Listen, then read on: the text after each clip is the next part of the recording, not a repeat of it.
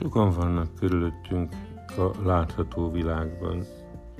Ott vannak az ismerőseink, barátaink, rokonaink, munkatársaink, de kapcsolódunk olyanokhoz is, akikkel talán nem is találkoztunk, mégis élő, létező személyek, a közösségi oldalon keresztül például, vagy olvassuk a könyveiket, vagy látjuk őket a filmen, és így tovább. Szóval, hogy sokan vannak élő, létező személyek a látókörünkben, egy részükkel a kapcsolatunk interaktív, másokat csak beengedünk, hallunk róluk, de legalább ilyen sokan vannak a belső világunkban személyek. Vannak, akiket ismertél, de már elmentek, nem élnek közöttünk, de valahol ott vannak bennünk. És vannak a, a felső vonalunkon, a felsőbb, a korábbi generációkban olyanok, akiket nem ismertünk személyesen, de ha egyetlen egy nem élt volna közülük, akkor, akkor nem is léteznénk. Gondol csak el, hogy a két szülő, négy nagyszülő, a nyolc tétszülő, ükszülők, szépszülők, ószülők, hányan is vannak, akár csak a hetediziglen visszamész. Épp az előbb számoltam össze. 254 ember, csak a hetedik szintig.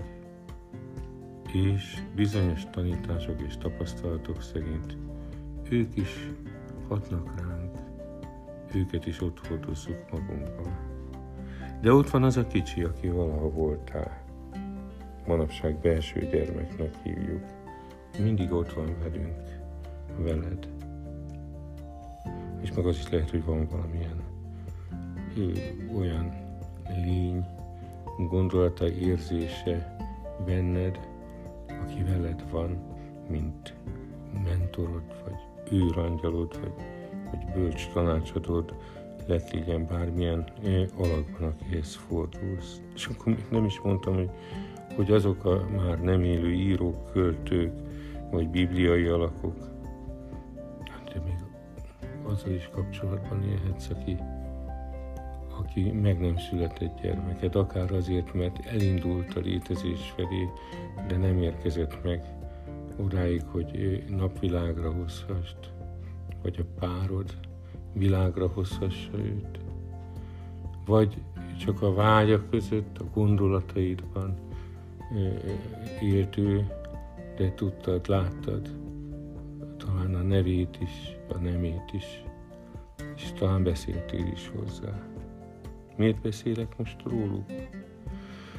Azért, mert azt tapasztalom, hogy, hogy az emberek egy része, elég jelentős része csak érzi, vagy nézi, vagy akár hallja, hallgatja őket, de a kapcsolatuk nem kölcsönös nem interaktív, ahogy mondjam.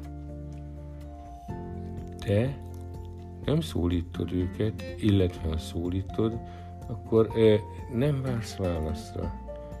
Nem figyelsz arra, hogy ők mit üzennek neked.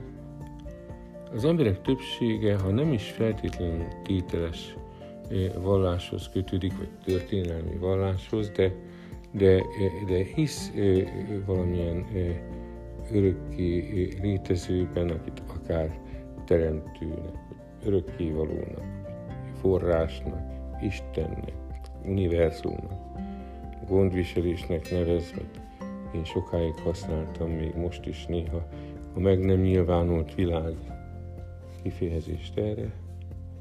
Nos, vannak, akik imádkoznak ugyan, de csak valamilyen tanult imát mondanak. Vannak, akik használják ugyan a saját szavaikat, fohászkodnak, kérnek, vagy panaszkodnak, vagy akár hálát adnak, de nem várják meg a választ, nem számítanak rá, nem gondolnak rá, hogy ez a kapcsolat akár a teremtővel, akár mindazok közül bárkivel, akit felsoroltam, az két oldalú is lehet. Micsoda? Szegénység ahhoz a gazdagsághoz képest, amire rátalálnának akkor, vagy rátalálnál akkor, ha rád is érvényes, amit mondtam. Ha várnád a választ, és tudnád, hogy meg is kapod, ha csendben maradsz, ha kinyitod rá nem csak a füledet, hanem a szívedet is. Akár amikor a saját szavaiddal szólsz a, a, a mindenhatóhoz, és azt mondod, hogy, hogy kérlek, küld el az üzenetedet akár gondolatban, szóban, érzésben, történésben, álmokban, bármilyen jelformájában is én figyelni fogom. Segíts, hogy észrevegyem, hogy rátaláljak, hogy meg tudjam pillantani a te üzenetedet. És ugyanez bármivel, bárkivel kapcsolatosan, amit elmondtam. Sokkal többé, sokkal teljesebbé, sokkal tágasabbá és sokkal gazdagabbá válik a világod, ha figyelsz ezeknek a, az annyira fontos kapcsolatoknak a kölcsönösségére is. Várd, és lásd meg, halld meg az üzeneteiket.